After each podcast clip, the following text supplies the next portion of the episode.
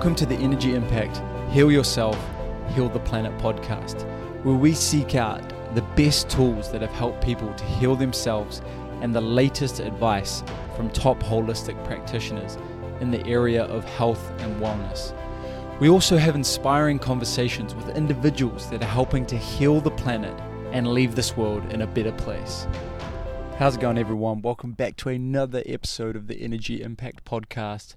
This one is with Genevieve Mora, and she is a co founder of Voices of Hope and spent most of her teenage years battling mental illness.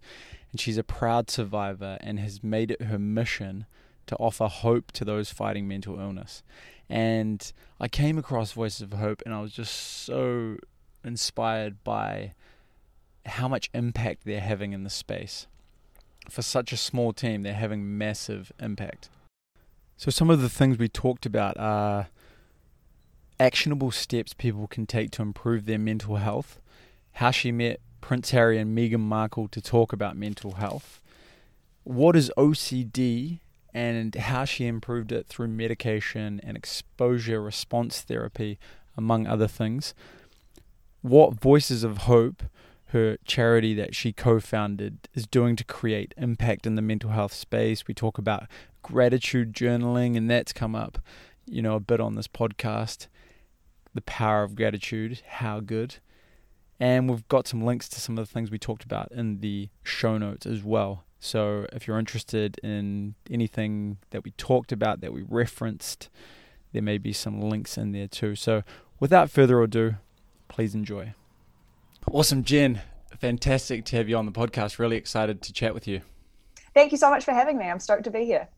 Awesome. Yeah, I've seen the work that you and Jazz have been doing, and I've just been really inspired and um, amazed with the impact you guys are having with such a small team and, and taking on mental health, which is such a pandemic. And yeah, it's been really inspiring. Thank you. Yeah, I mean, I think for Jazz and I, um, we feel so lucky to get to do this work and to get to wake up each day and use our lived experience to help people. Um, and I think we also surprise ourselves with the impact we've managed to have. Um, it's been pretty incredible to see what we've been able to do um, and the lives that have been able to be uh, supported through our work. Awesome. Yeah. Can you just uh, describe for people that haven't heard of Voices of Hope what you guys do and a bit about how you started? Completely. So we're a lived experience advocacy group. Uh, we started in 2017. Jazz and I were connected through a mutual friend. It's a long story, but that's the short version of it. Um, and we realized pretty quickly that we'd both gone through our own struggles with mental illness. And um, for me personally, I felt a lot of shame for what I went through. I was really embarrassed. No one was really talking about it. I felt like I was the only one in the world that was actually going through what I was going through. When I know now in reality that wasn't the case at all. Um, and Jazz, you know, was in and out of the system. Um, she fought her own battle which I can, I mean, many of you have probably heard it before. Um, but we just wanted to come together and create something that we wish we'd had. There was no one mm. that was doing what we were doing, there was no one to look up to and that we could see and be like, actually, they've gone through what we have. And if they've gone through it or got through it, I can get through it too. And so it really is just creating something we wish we had when we were unwell, um, inspiring, um, real, raw content that gives people hope.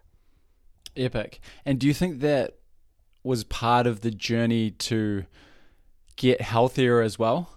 Like I think, yeah, I completely, I get what you're saying. I think for me, um, I definitely, I think I'm always getting better. I consider myself recovered. I'm, I'm a very well human being. Um, but I, I definitely think, you know, just the process of listening to everyone's stories and, and being trusted with that, it's such a healing process in itself. Mm. So I think along the way, I've definitely got stronger and more knowledgeable. Um, and it's been almost like a sense of closure for that crappy time I went through. It's like, okay, I went through that.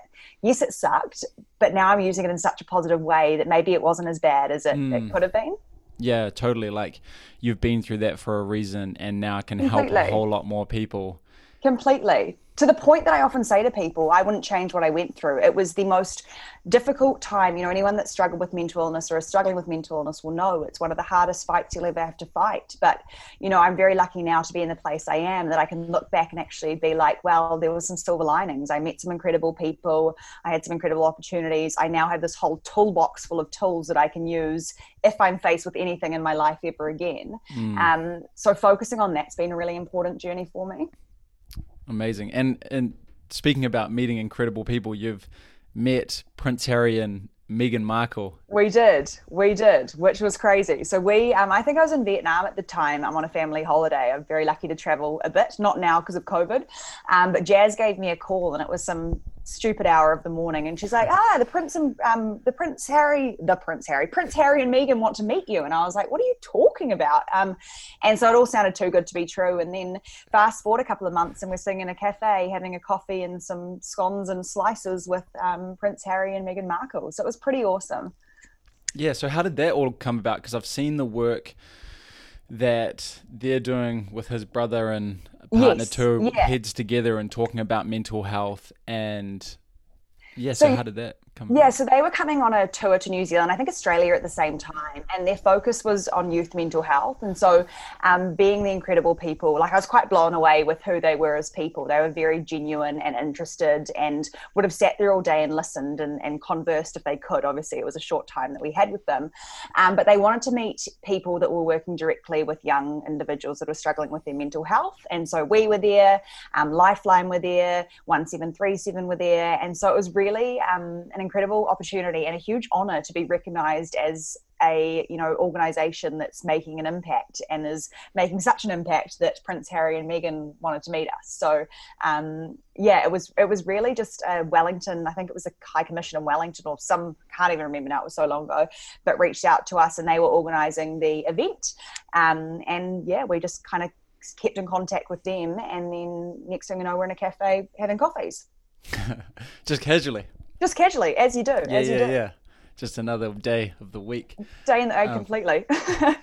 and so, do you still keep in touch with them or the the mental health groups yeah, so we a big thing for us is collaboration. So we don't have any direct contact to contact, sorry, to them um, in any way, shape, or form. As you can probably imagine, they're private people and they've got their people around them. Um, we did head to London and met with um, Heads Together, the organisation, which was awesome, mm. and so I've con- kept in some sort of contact with them um, over the years. Not so much as of lately, but if we went back, we'd probably pop in and you know hear what they're doing. I think a big thing for Jazz and I is collaborating with other organisations, and especially in New Zealand, there seems to be a lack of that, and I think we have a part in changing that too.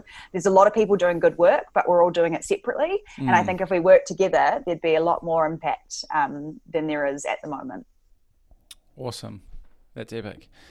And what were some of the kind of things discussed just in that? In that, oh, so long ago now. I think a big thing for us, it was an opportunity for us to share the work we do at Voices of Hope and to allow them to ask questions. Um, they, as I said, they were very. Um, kind of interested in what we were doing and it was kind of an opportunity to learn from each other. So we heard more about what heads together was doing and what the work they're doing is and we got to share what we're doing um, which again just kind of comes back to the collaboration piece. Mm. so it was a really kind of open and honest conversation. I think we had like 15 minutes with them and it, so it wasn't long at all and it flew by as you can imagine.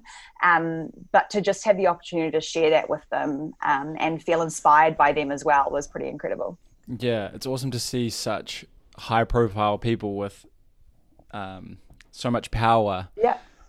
speaking yeah. about mental health. And I was hearing Prince William talk about how they, when they first started, they reached out to a bunch of celebrities and nobody wanted to work with them. And these, you know, it's like the Prince William, Prince yeah. Harry, and they're reaching out yeah. to people. You think people be like, oh, yeah, I'm going to um, hop on completely. this, and, I, but, and I, think that comes back to the shame and stigma and i guess it was such a brave and important move that prince harry and prince william made in order like you know coming forward and sharing their own experience and starting this organization.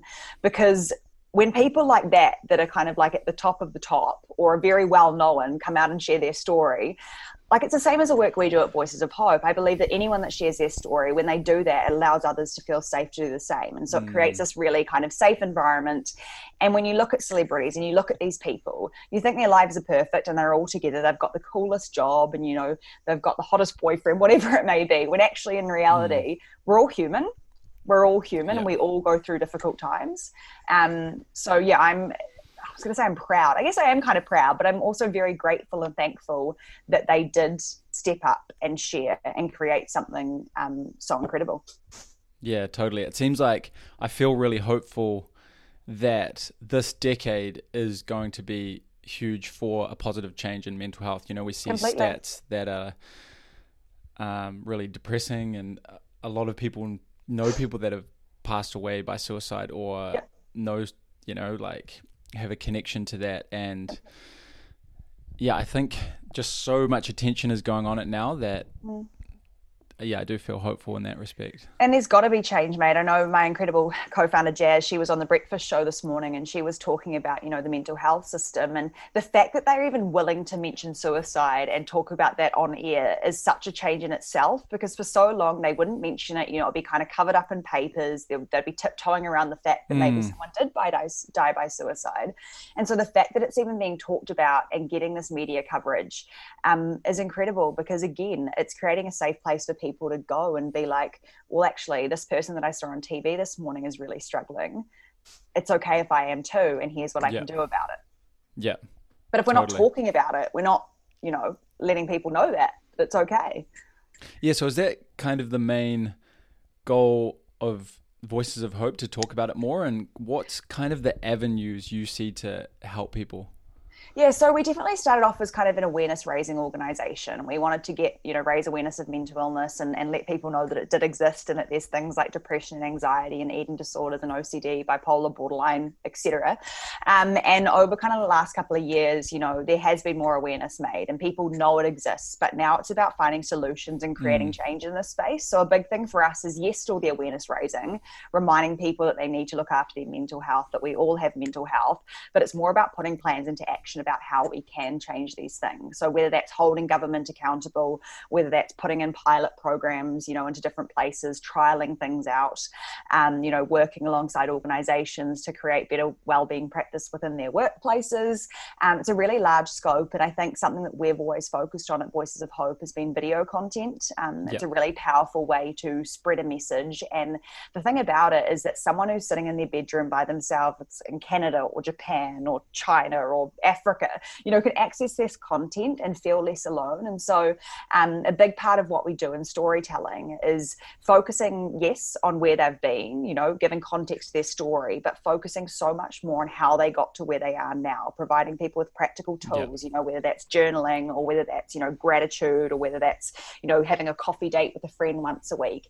Everyone uses different tools that can be really beneficial to a wide group of people. So, definitely more on kind of the um, the solution based based work now. Yeah, I love that because there is so much awareness around it, and now it's like, okay, what yeah, how how do does somebody go from not being well to being well? What Completely. are those action steps? and there's gaps in the system. You know, we are reached out to by people daily who are putting their hand up for help, which can be such a difficult thing to do but there's nowhere to turn to because there's a lack of resources there's not enough funding you know people can't afford to get help and so you feel really mm. helpless when someone comes to you saying hey i want help where can i go and you almost have to be like you know these places exist but we can't guarantee you're going to get in because there's a waiting list you know you, you have to be able to afford private care etc and so to be able to create hope and inspire people at no cost you know to be able to put these videos out and and inspire people that way and they don't have to pay anything for that um, is a really really um, incredible privilege. Amazing. And so if somebody's listening to this podcast right now and they're not in the best space mental health wise. Mm-hmm. From your experience of talking to people, from your own lived experience, what would you say some of the key steps are that they could write down yeah, to actionably improve their, their state? So I think it's really easy to say reach out and ask for help when actually in reality that's not very easy for a lot of people. And Jazz, who I work with, says something really amazing. She says, you know, the people around us need to be reaching in. We need to be checking in on our friends and asking the tough questions. So that's what friends can do, or people that are around someone that they may be worried about, or just mm. checking in in general because it's important. I think if anyone's listening and they are struggling themselves, it's really important to know first of all that they're not alone. Um, I'm a big believer in like positive mantras. I often write stuff down, you know, affirmations gratitude. I think cool. when you're in a really dark place, it's so easy to focus on everything that's going wrong in your life. But putting down on pen and paper and saying, you know, I'm grateful that I have a bed to sleep in. I'm grateful that I got to wake up and see the blue sky. You know, focusing on those things can be really beneficial too. Um, I definitely believe getting professional help is important. I'm a big, big believer in that. Um, and ways in which you can do that is going to your GP. I know for some people, you know, verbalizing how they're feeling can be really difficult. So I often suggest people write it down, whether you write write a letter to someone close to you. You take a trusted, mm. supportive person along to the appointment. Um, and I'm also a massive believer in journaling. I found when I got my feelings out on paper, it really did clear up my mind in some way because I think everything can seem so overwhelming. And when you get it down on paper, it is somewhat simplified.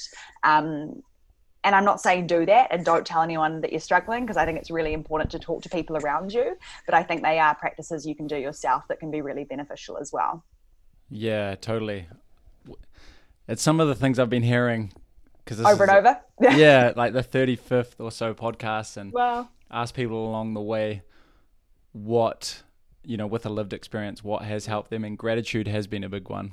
Yeah, and that's something I still try and practice today. You know, I don't do it every day, but I think for me, especially as someone I struggle with an eating disorder, I was really unwell with an eating disorder, and when you're struggling with something like anorexia, um, in my case, you know, there's so much focus on what's wrong with your body and what needs to change, and so being grateful for the things my body could do, mm. and not focusing on what they couldn't do or what I didn't like about them was so important. And yeah, I, I just find gratitude incredible to this day. Um, and it really does you know on the days that i do do it when i first wake up it does start my day off on a on a better note yeah totally i'm big into gratitude as well i do most mornings like a wim hof breathing which awesome. helps yeah. to that's i know a lot of people doing breathing. that at the moment the yeah, ice yeah. baths and all that yep yeah yeah when i can do the ice bath oh man that's good yeah. too I've heard and amazing then, things about that. I'm yet to try it. I don't really like cold water, but I've got some yeah. friends that have found it incredibly beneficial. And I think that's the thing with mental health. You know, everyone's going to find things that work well for them and maybe don't work well for other people. But um, there are so many tools out there, you know, self help tools that we can draw on in those moments that we need them. Totally. There's so many. And I think it's finding those ones that work for you and yeah. sticking to them like a process Yeah. you know, like okay, some days it's gonna feel like maybe it's not really working. Yeah. But just sticking to it as a process, as a habit, yeah. writing down, okay, just write down three things what I'm grateful for, or just really feel it in the body. And trying to do those things each day, I think builds up like compound interest. Completely. And I think there's, I think it's like 21 days to form a habit, or there's some sort of number, I can't remember what it is. But, mm. you know, it almost is that consistent you know working on that it does become a habit and it does just become part of your daily life. And you know something i often say is you know just like you wake up and you check your phone in the morning and you brush your teeth and you put your knickers on and you get dressed you need to be checking in on your mental health and doing yeah. those kind of um, i don't want to use the word rituals because we're about to talk about ocd but you know the um the practices around that is really important. Yeah totally. How is it you guys have had such a massive impact with with a small team? Because I'm thinking that you know some of these other organizations must have massive amounts of funding. Yes, I think yeah, and I think, sorry to cut you off, I think a lot of people from the outside probably think we have a bigger team than we do. We've managed to do some incredible stuff with really not a massive team at all. Um, so there's Jazz and I, and as of recent, we have um, two others that you know work part time alongside us, just kind of supporting the organisation, working in different areas. And that's been a very recent development that we've had them come on board. Um, so for a long time, we've really just relied on people, you know, supporting us voluntarily. Um, Jazz and I have just kind of worked ridiculous hours um, while also prioritizing our own mental health. Uh, but I think a big thing for us is just really using not I don't want to say using the connections, but you know, asking for support and help. Um, hmm. We originally launched initially in 2014, and we were both young. We had no structure. We had no idea what we were doing. We had this big dream of saving everyone and you know creating better mental health in New Zealand, and we just didn't have the, the skills in place. And so Voices of Hope shut down. And when we came back in 2017, which we now say is our launch, you know, that's when we came back and we were we were good to go. Um, we had a lot of structure and support. We have a board of trustees that you know looks after us and kind of keeps an eye over us. But I think a big thing for us, um, and something that I've had to learn, Jazz is much better at kind of jumping into things and and I'm much more like I second guess things. I'm like, oh, should we do this? Should we not? And a big thing for me has been about trusting the process and you know mm-hmm. just saying yes to opportunities and I guess it really does help that we're both so passionate and we've found our purpose. You know, get to yeah. wake up each day and know that we're making a difference is such a massive thing. And again, because we do stuff online, social media is just kind of blowing it up into this massive thing, um, which has been incredible because again, we're able to impact more people at once. And I think a big learning curve for us was that we can't save people. You know, we want to be able to be that person that saves someone and that, you know, helps everyone on an individual level, but we can't do that. We're not trained and it's not our role and responsibility. So to be able to help people on the massives, masses, sorry, by creating uh, content that's really inspiring um, is a really cool kind of, I don't want to say replacement of that, but it's a really cool avenue that we're able to use. Mm, awesome. And what's some of the things that you guys have in the pipeline? Well, we released a journal in January. So we um, did a journal with Penguin Random House, which is awesome. It's a working journal called My Journey Starts Here that's full of all the tools um, and activities Jazz and I use to get through recovery, you know, or support us through recovery. Um, and although it's kind of targeted at people that are struggling with their mental health, I think, again, it would be beneficial for any you know Tom, Dick, or Harry. It's very practical day to day activities. Um, we have a clothing line coming out this year, which Whoa. is awesome. Nice. Um, so we've been working on that for a while. We announced it, I think it was in January. People have been asking for ages, and just with COVID and everything, it's slowing down. But we've got a clothing line coming out, which is awesome. Um, and then in terms of projects, we're working on some cool projects. Um, some that I can't really, uh, you know, speak about yet because they're still yep, in the pipeline. Fair enough. One that I can mention is we did um, a campaign last year called Unite Against Loneliness, and it was about raising awareness of loneliness in New Zealand um, and broader, but we focused more on New Zealand because this is where we were and COVID, etc. Um, but that was about raising awareness of loneliness because it's such a huge factor for our teens and also our older generation. And so the way we kind of combated that was by getting our younger generation, um, and I guess just New Zealanders in general, it wasn't necessarily the young, to write Christmas cards to the elderly. And we mm. partnered with with age concern and distributed about 300 3000 300 3000 sorry christmas cards um, around new zealand. And the response from that was incredible. Um, not only for the individuals that received the Christmas cards because they were reminded that they weren't alone um, and it put a smile on their face, but also a lot of people messaged us saying that they found that they had some sort of purpose, you know, being able to sit down and write a card for someone and it was almost that gratitude again you know while you're mm. doing that you're like actually i'm very lucky that i've got friends and family that i can celebrate with or that i can be around while i write a card to someone that's going to be alone. So that's really cool. But um yeah we have some big things big things in the pipeline. Um but yeah i feel like everything's secret. Awesome. Yeah i mean it's amazing. I see you guys have like have you just recently released a book Yes, yes. So that's the journal. That's the work okay. My journey starts here. Yeah, okay. and um, yeah. So last year was a big year. Jazz released an autobiography of herself. Um, an autobiography is it the way? Yeah, a book. It's all about her story, um, as well as a movie and a TV series, which was awesome. Um, but I think, yeah, going into this year, it's more about that collaboration aspect and seeing mm. how we can work alongside other organizations, whether that's, you know, campaign planning or you know, just coming together in some way um, is going to be a big focus for us this year. Hey, everybody, we'll get you back to the podcast very shortly.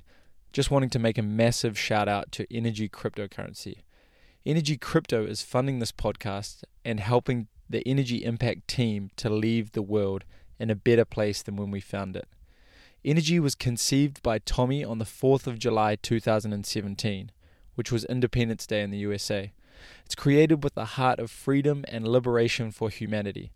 Tommy's vision is that of a powerful, self sufficient, and economically optimized cryptocurrency, which alone is very rare in the space. Combined with smart contract capabilities, decentralized governance, and strong moral leadership, as well as being a lot better for the environment because it uses proof of stake instead of proof of work. If you want to learn more about Energi crypto, you can head to www.energy with an i world, or if you want to purchase some Energi cryptocurrency, one of the main exchanges where you can purchase it is KuCoin. That's K U coin. Now, getting you back to the podcast. Oh, I love that. That's really awesome. Um, well, I guess let's change tack now and talk about OCD, and that's yes. something that's very personal to myself and my brother, who you said you met. I did meet. Yeah, we did the ten dollar challenge together for Cure Kids. So I spent, I think it was three days with him, traveling up and down the country. Awesome oh, guy. Awesome. Yeah, and Flash Small as well. He, he, was. Yeah, a, and Flash. Yeah. I still see Flash quite a lot. Okay. Yeah. Cool. Yeah, I do. Ah, uh, that's red. Yeah. I, I recognized you... your last name though. I was like, I know you. Um, so yes, but yeah, I mean, OCD is something that I mean, it's the same as kind of the eating disorder. I can go more into it soon, but I know a lot of people that are struggling with OCD, and it's one of those things that just isn't really talked about a whole lot. or Yeah. is kind of you know flipped to the side and pushed to the side and is kind of you know people mentioning oh i'm so ocd and my room's so tidy i have ocd etc um so yeah being able to kind of advocate in that space has been really inspiring too Yeah, I think there's a bit of a quite a misconception about OCD and is. hugely Yeah. hugely and i hope i can be part in changing that because i think when people make comments like that um, and i've been very vocal like i've seen a couple of businesses recently and i've reached out and been like hey just you know i know you don't mean any harm but by using ocd in this light you're actually you know feeding into the shame and stigma that's already associated with OCD and and you know because it's it's a really important I think education is the most important thing um, because people don't know otherwise but yeah I yes it's it's chucked around very um what's the word not flappantly I don't know what the word Nonchalant. is nonchalant yes there we are nonchalant and so what is OCD? I feel like you'll be able to describe it. So, okay, so the way that I describe OCD, OCD is obsessive compulsive disorder, and I guess I can describe it as like my personal experience. It is different for everyone. Um, there are many types of OCD. For me, mine was about numbers and checking. So um, there was an incident that happened. I saw something on the news one night that created a lot of fear within inside me. And my little 10 year old brain, in order to keep myself safe and protect myself, I started checking and I started counting things ritualistically. And by doing that and, and engaging in these compulsions, I genuinely felt like I was protecting myself and that I wasn't going to be hurt. So, for example, um, I can, that's the news thing is where I pinpointed it. Perhaps it started before then. I anxiety earlier, but the news is kind of the moment that I was like, yeah, that's I saw that, then became very uncomfortable with sleeping. So um, I would check under my bed, I'd check behind my cupboards, I'd check my windows, I'd get my parents to walk around the outside of the house, um, I'd check under my pillows, etc. Um, before I went to bed, and maybe before I went to bed the first night, it started once and I felt okay, and then the second time it was you know twice, and then three times, and so every time I kind of fed into that compulsion or that obsessional thought, it became more ingrained. And I didn't really know that there was an issue until I was around the age of probably 14. So it'd been going on a few years, and it got to the point where it was really kind of um, overpowering and overtaking my whole life. You know, before I left the house, I'd have to have like an hour warning because there would be sort of a routine I'd have to do before I left the house. Um, and a lot of it was about protecting myself, but also protecting my family. I was really worried that if I didn't do it, um, you know, whether that's opening a door, opening a drawer, taking four sips of water, um, that something really terrible was going to happen. And I think, and you can probably agree, like, it's really frustrating because you know logically opening a door Mm. four times isn't going to be the difference between life and death Mm. but it's so real in your brain and so quick you just do it but every time you just do it it Mm. becomes more ingrained and so then you just do it a few more times and it's very complicated um, but really not part of my life really at all to this day um, there's still kind of a little couple of little things that i do here and there but it definitely doesn't impact my life to the extent it did um, when i was you know at the peak of it awesome. Yeah. that was a very That's- roundabout answer sorry No, no, that's really good. That that's epic that you have like successfully dealt with it. You know. I think yeah, I think it's it's important to be transparent and and you know vulnerable in that way that I I mean when I find myself really anxious, so I hate flying and I'm going on a plane this week and it's it's not to the point that I hate flying that I can't go on an airplane, but I get really nervous and turbulence not fun. And I find when I'm in anxious situations, you know, that part of my mind or that OCD brain, whatever it may be, does pick up as kind of Yeah. like a fight flight or flight response, whatever it may be. Um, and I feel really lucky now. I had a friend describe it. It's almost like the thoughts can come, but it's like they're bouncing off an orb.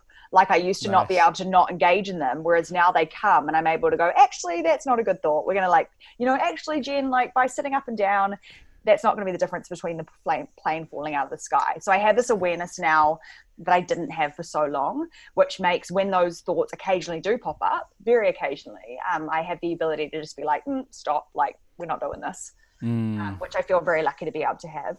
totally. Yeah. Like more tools and like I find it with myself like the body system, my body and because I see like body and mental health as like you know the same thing, but my overall system is just more relaxed. Yeah. when when I am in a um in a more relaxed space or like hmm for example how I how my OCD really started it was kind of a little bit when I was younger as well Yeah. but not much. It was kind of like blinking a little bit between mm-hmm. lampposts and just random little things that um, didn't really have much of an impact, but it came on really strong at the end of university. So I was studying in the mm-hmm. States mm-hmm. and um, had a soccer scholarship and stuff over there, and everything was going really well. And But I was having some substances, so a bit of marijuana and. Um, that would kick off some some paranoia and anxiety, and then it would kind of go away maybe last for a little bit, like a day after or so. Yeah. Um, and then towards the end of my college over there, one morning just kind of woke up, had been drinking quite a lot the night before, and then it was quite bad, and then it just got worse and worse and worse, and yeah. with these intrusive thoughts. Yeah. And yeah, long story short, I tried all of these different things to improve my mental state. Yeah. Um, went to a psychiatrist, and she said, "Oh, you have OCD, but more uh, pure O. Yeah. But I think I did have some compulsions then. They're just like more yeah. under the rug or. And maybe not so um, interfering as as opposed to the intrusive thoughts. Yeah, totally. Which are awful because I've experienced those on not to the degree that I think you probably have, but um, yeah, they're not they're not nice thoughts either, are they?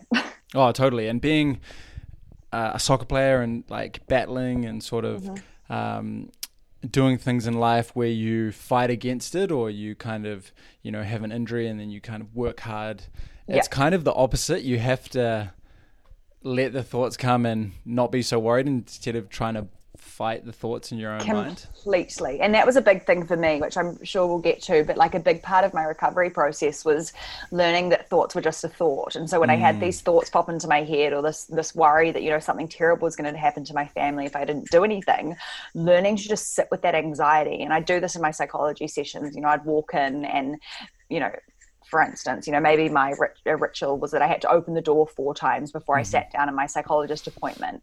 You know, he'd only let me open it once, and then I'd sit in the chair for as long as it took for that feeling to pass, and it mm. always did. And it was just kind of that constant repetition. Repetition is probably not the right word, but that constant practice of doing that that made me realize, you know, by not engaging in these rituals, they do actually disappear or become a lot less significant. It's when you engage in them that they become a, a lot more ingrained um, and hard to tackle. And so it was things like I remember one of my first appointments, I had like a thermometer drawn on a piece of paper and I had to write down, you know, all my obsessions. I think it was my actual compulsions or rituals I had to write down, the ones that were going to be the easiest to stop at the bottom and the ones that were going to be the hardest to stop at the top. And we started with the easier ones because as I managed to kind of move those mm. to the hmm. side, it almost gave me some sense of power that actually if I can do that, I can work on these big ones too. Yeah. Um, so it was a really incredible. I mean, at the time it wasn't incredible. I hated it, you know, so much, but it was i mean now i'm able to say it was such an incredible learning process and like i said before i now have these tools in place where i can be like nope nope you know and and kind of send them wherever i send them i don't Just know Just orb them away yeah, orb yeah. them away i really love that i need to figure out her actual definition of it but yeah it was yeah that's that's how I'll describe it today.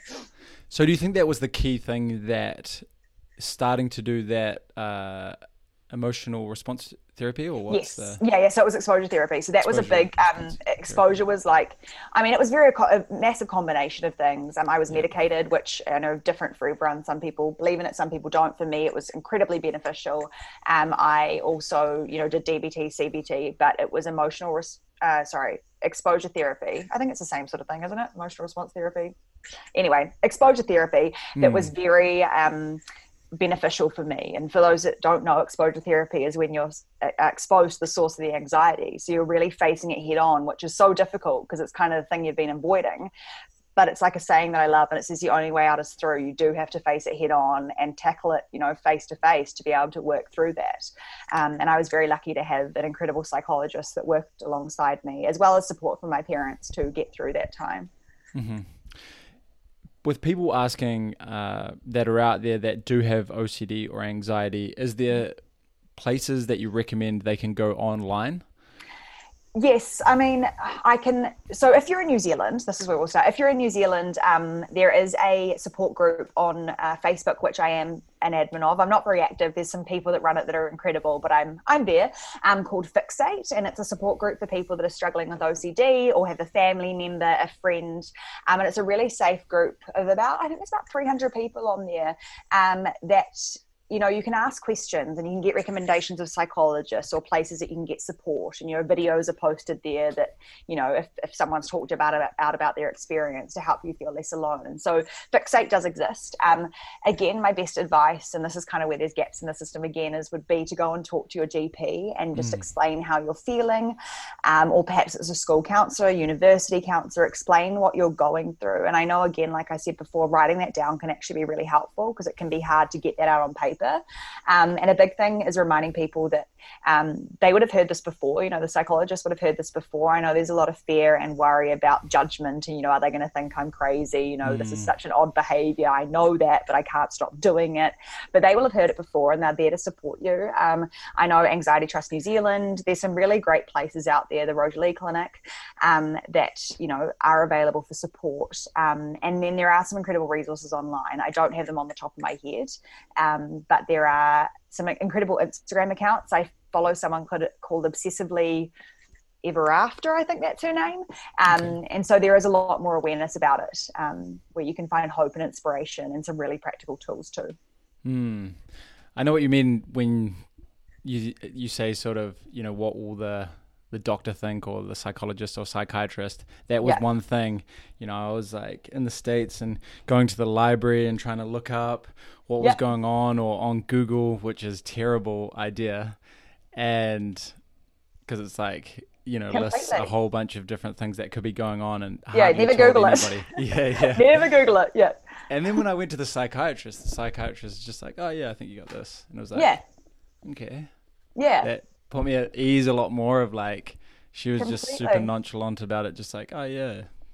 Completely. Yeah, and I think again that comes down to the awareness piece. You know, there's sexual harm OCD, there's lots of different mm-hmm. types, like I said, and some are less um, or more stigmatized perhaps than others. And I can imagine that some would be way more difficult to talk about than others. Yeah. But at the end of the day, what I try and remind people is there's always help available and you just have to take that first brave step and say, actually, I need some help and support. I really do believe that when you do that, it's the first step towards the rest of your life. You know, by acknowledging number one, that you're not okay and that you do need support. Whether you feel completely comfortable with that or not is another question. You know, that doesn't actually really matter at this point. But being able to say to someone, um, hey, look, this is what's going on for me, and I want to get through this. Because mm. I think, you know, when you do hold that in, you don't share that with anyone else, it just weighs you down even more. Yeah, totally. Totally. I remember speaking to my just close family and yeah. maybe a few friends as well, you know, and. I didn't think it was good that I didn't tell everybody when I was going through that because some people might not be able to hold that or yeah. aren't going to be interested or not know what to say.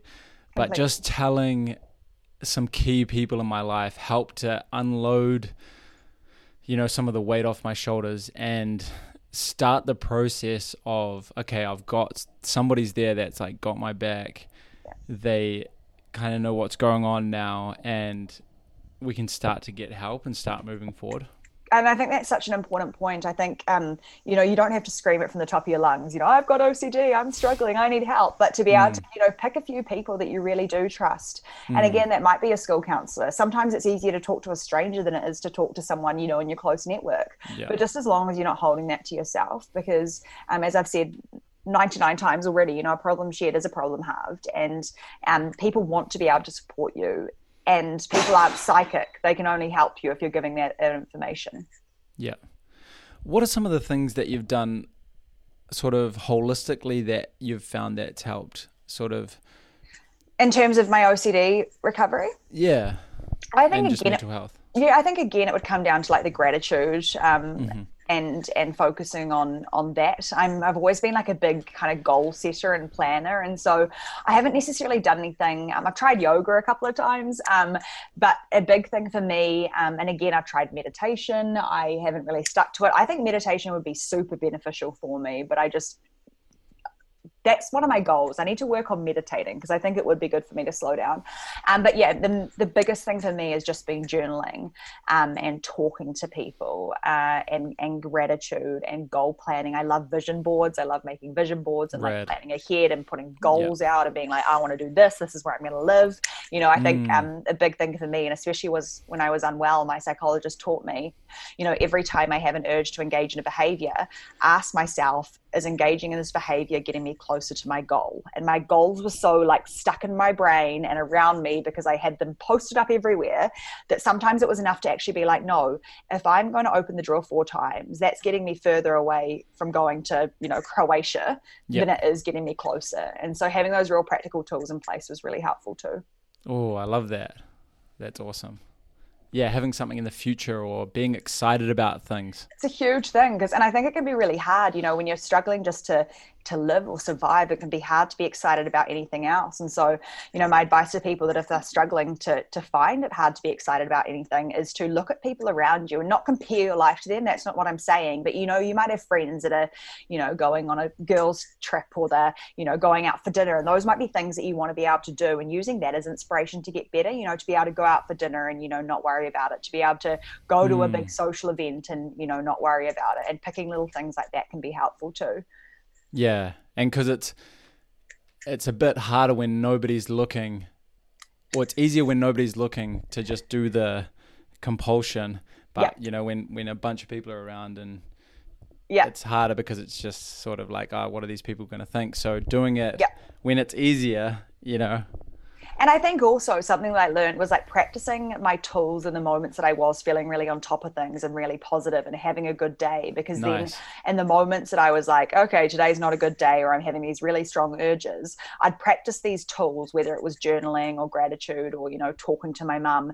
And so they were easier to draw on because they were almost more cemented into my life than just being yeah. like and i think it's really important to practice those when you are you know in a good place so that you mm. do have them there um, great idea because I, there's a quote i heard the other day and it said everything you need everything you need is within you and i really liked that because i think as human beings we have so much like instinct and we know what we need to do um, and and i found my psychologist really helpful in kind of giving me new tools and techniques but you know breathing is important yeah. too just stopping and breathing and you know whether it's box breathing or three in three out it's different for everyone but you know we do have a lot i used to like clench my fists a lot and then slowly release them we do have a lot mm. within us that we are able to use as well Totally. I love that when you are feeling good to continue doing the things because it might be like, and I can tend to do that too, slack off a bit. But I think oh, I'm the same. resiliency is building that resiliency. There's something sort of empowering with that and knowing that okay, I'm like sort of fortifying myself and like sharpening the the tool of yeah when I do feel not so good, I've like built this resiliency to yeah, well, like, to, and I guess yeah. it's the same. It's like it's almost like an instrument. You know, if you sit, if you leave a guitar sitting on, you know, play it one day and then you leave it sitting there for a year, and then pick it up again, you're not going to have the same skills as you would if you, you know, had a little practice every single day. Yeah. Um. So I think it is so important. And again, easier said than done. I'm guilty of it too. You know. Um. But yeah, in the moments I have practiced in my good moments, I found it really beneficial. In the ones that weren't so good. Oh, I love that. That's awesome. I just want to talk about the um, medications as well because for me, they I didn't find them as helpful, but I have talked yeah. to people that have found them really helpful. And so I'd love to talk about your experience with medications and sort of getting that dose right, or if you had to try different things different as well or go to different doctors too? Yeah, so obviously I'm not a health professional and I suggest that anyone that is thinking of taking medication talks to someone that is a health professional. Um, nice. I'm very pro medication because it was, you know, helpful for me and again it's a very personal choice. Um, as I said, some people are like absolutely no way and others are like, you know, a thing for me was I I was like sorry. I was like if um if there's something that can perhaps help me ease this pain and these yeah. thoughts, then I'm willing to try it. And for me it worked. And so there definitely was a period of um, adjusting doses. Um, I think I was actually very lucky where the first one I went on was kind of, you know, it worked. It wasn't like I had to try a number of medications. But if you are someone that does have to go through a few, that's okay too. It's like a psychologist. You might have to try a few before you find one that fits. Mm-hmm. Um, but definitely doses were adjusted, um, you know, increased and then increase was giving me side effects. And so we decreased them and played around with them. But having a psychiatrist to uh, work alongside that with me was incredibly important um, because they know how they work. Um, and it was also very important for me to be open and honest about how I was feeling. Um, something I often talk about is that people can only help you with what information you give them. So if you're going to a psychiatrist and you're saying, "Oh, I'm feeling amazing and everything's good," when actually you've had the worst week of your life, then of course they're not going to change your medication. They're not going to change your plan because you've said it's been perfect. They, they can't read your mind, um, and so that yeah required a lot of honesty um, and patience as well in terms of trial error, trial error. And how long did it kind of take to to kick in or to feel the ah, benefits? Uh, it was so long ago now. We're talking like 10 years. Um, I'm still on a small dose of medication now. Um, my anxiety is something that's kind of stuck with me. Um, to a much lesser degree, but it's something that I'm still uh, medicated for and perhaps will be for the rest of my life. My mum uh, struggled with depression when she was younger and she's still medicated and has been for years and years and years. Um, and again, it's a very, very personal thing. But I think, I think they talk about like six weeks. And again, I think it's different for everyone. Some people might see more of like a um, instant reaction or an mm. instant kind of lift of whatever it may be or happiness whatever it may be. Um, whereas for me i think it did take a little while to kind of find that dose that worked um, perhaps over a few weeks but i can't really remember um, yeah how long that took. Okay. Yeah i remember the psychiatrist was saying that for me to go on an ssri okay, so i don't yeah. know if that's the same. I've heard of it. I've I've heard of it. I mean, there are a lot of medications that fall under that yeah, yeah. I'm I'm I'm not very clued up on medication. Yeah, neither, um, I just think so. it's such a such a personal choice, but um, yeah, again, for me, it was just really beneficial. Um, and yeah, and supported me getting better. Um, I needed. Well, I didn't need it, but it, yeah, really did support my recovery. Yeah, I think that's if it's going to help, you know, or if there's something out there that can help you, it's like why not try it? Completely. And i know people that say absolutely no way not willing to try it and then that's their choice and that's fine. Um, but for me at that point in time and i think it'd be the same now i, I mean my mum had been medicated. It wasn't kind of like a foreign concept in my family. Um, but i was so desperate for any help and yep. support that if there was something that I could take that would ease that. I think it's really important to mention that medication doesn't cure it. Medication kind of, you know, helps in some way, but you've still got to do the hard work. It's not like I took a pill and suddenly I didn't have, you know, any thoughts or anything I had to work mm-hmm. on. Yeah. It was something that I did alongside my psychiatrist and my diet, um, sorry, not my dietitian, my psychiatrist and my um, psychologist. You know, we still had to work really hard. It's not a miracle cure in any way, shape, or form. Mm. It can be very helpful. Yeah, that's one of the things that I think there is it's a lot of work and for myself now too I've had periods of just way worse anxiety and feelings of OCD. Yeah. And for me it's come from taking different substances mm-hmm. more mm-hmm. so as well like mm-hmm. um, a couple of years ago sort of did way too much MDMA. Right. Yeah. And it really just like threw things out. So it took me a while to learn that okay, I don't I shouldn't be doing different sort of medicines or substances completely or completely. drugs whatever you call them. Um, and I think also like I've talked to a few people that you know alcohol can also I mean they talk mm. about anxiety and I like going out and having a few drinks with my friends every now and then but um, I do feel myself you know being more anxious when I do consume yeah. alcohol. And so, you know, it's coming, it's it's now for me, it's like, is it worth that?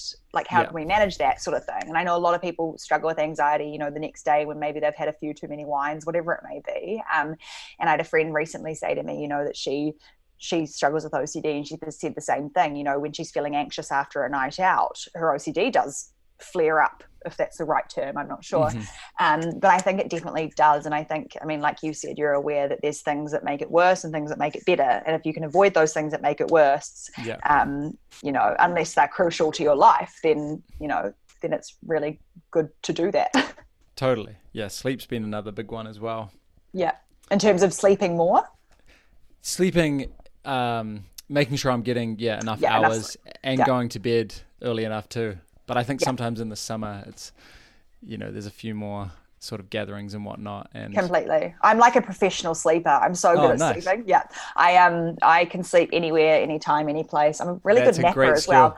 Yeah. A very good skill. Um, but I know for me, superpower completely, and I know for me, like it's very it's it's healthy now. But I know when I was unwell, um, especially with OCD, you know, sleeping was the only time my mind was quiet, and so I would hmm. do it a lot because it was almost like an escape to the point that I was probably sleeping far too much. And it's the same yeah. as people depressed you know you sleep more you have no energy don't want to get out of bed.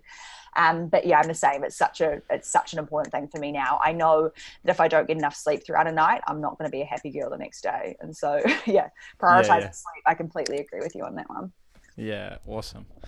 Well thanks so much for coming on. Um, yeah it's been such an epic conversation. Is there anything else that where can people find you guys? I know sort of voices of hope on instagram and yep. yeah, just anything else that you want to yeah, so um, Voices of Hope on Instagram um, and Facebook, we're the voicesofhope.org um, for our website. It's getting redone at the moment, which is exciting. Ooh, um, you can find me at uh, Genevieve Mora on Instagram, TikTok too. I do a bit of OCD content on TikTok. Um, and I guess, yeah, my biggest advice is if you're struggling, do speak to someone. Um, and, you know, there are helplines around if you don't want to talk to someone in your close network, but just remember that you don't have to do this alone. and thank you too, Nick, for sharing your story. It's I, I love conversations like this when they're so open and vulnerable because I mean it's so such a big part of my life now, but it's still such a rewarding experience to hear people talking about them, their own struggles. Um, because I wish I'd had that when I was unwell. You know, hmm. so it's real cool to yeah. Thank you for having me. That's what I'm getting at. oh, thank you so much for coming on, and yeah, likewise of sharing sharing your journey and going out and helping others too. I think it's yeah, such an awesome thing you guys are doing. Well, thank you. I'm pleasure meeting you as well, and I'm sure I'll see you around. yeah, sounds great. Thank you. Awesome. Amazing. What a good chat. Thank you so much. Hey everyone. Just wanting to let you know about our website, impact.energi.world, where we have information about how you can heal yourself, heal the planet, and empower yourself. We've got amazing teachers on there and different educators that you can learn from, and also information uh, around how you can best utilize this time as well with a specific COVID 19 page of practical information of how you can improve your life in the current state of affairs that are going on in the world.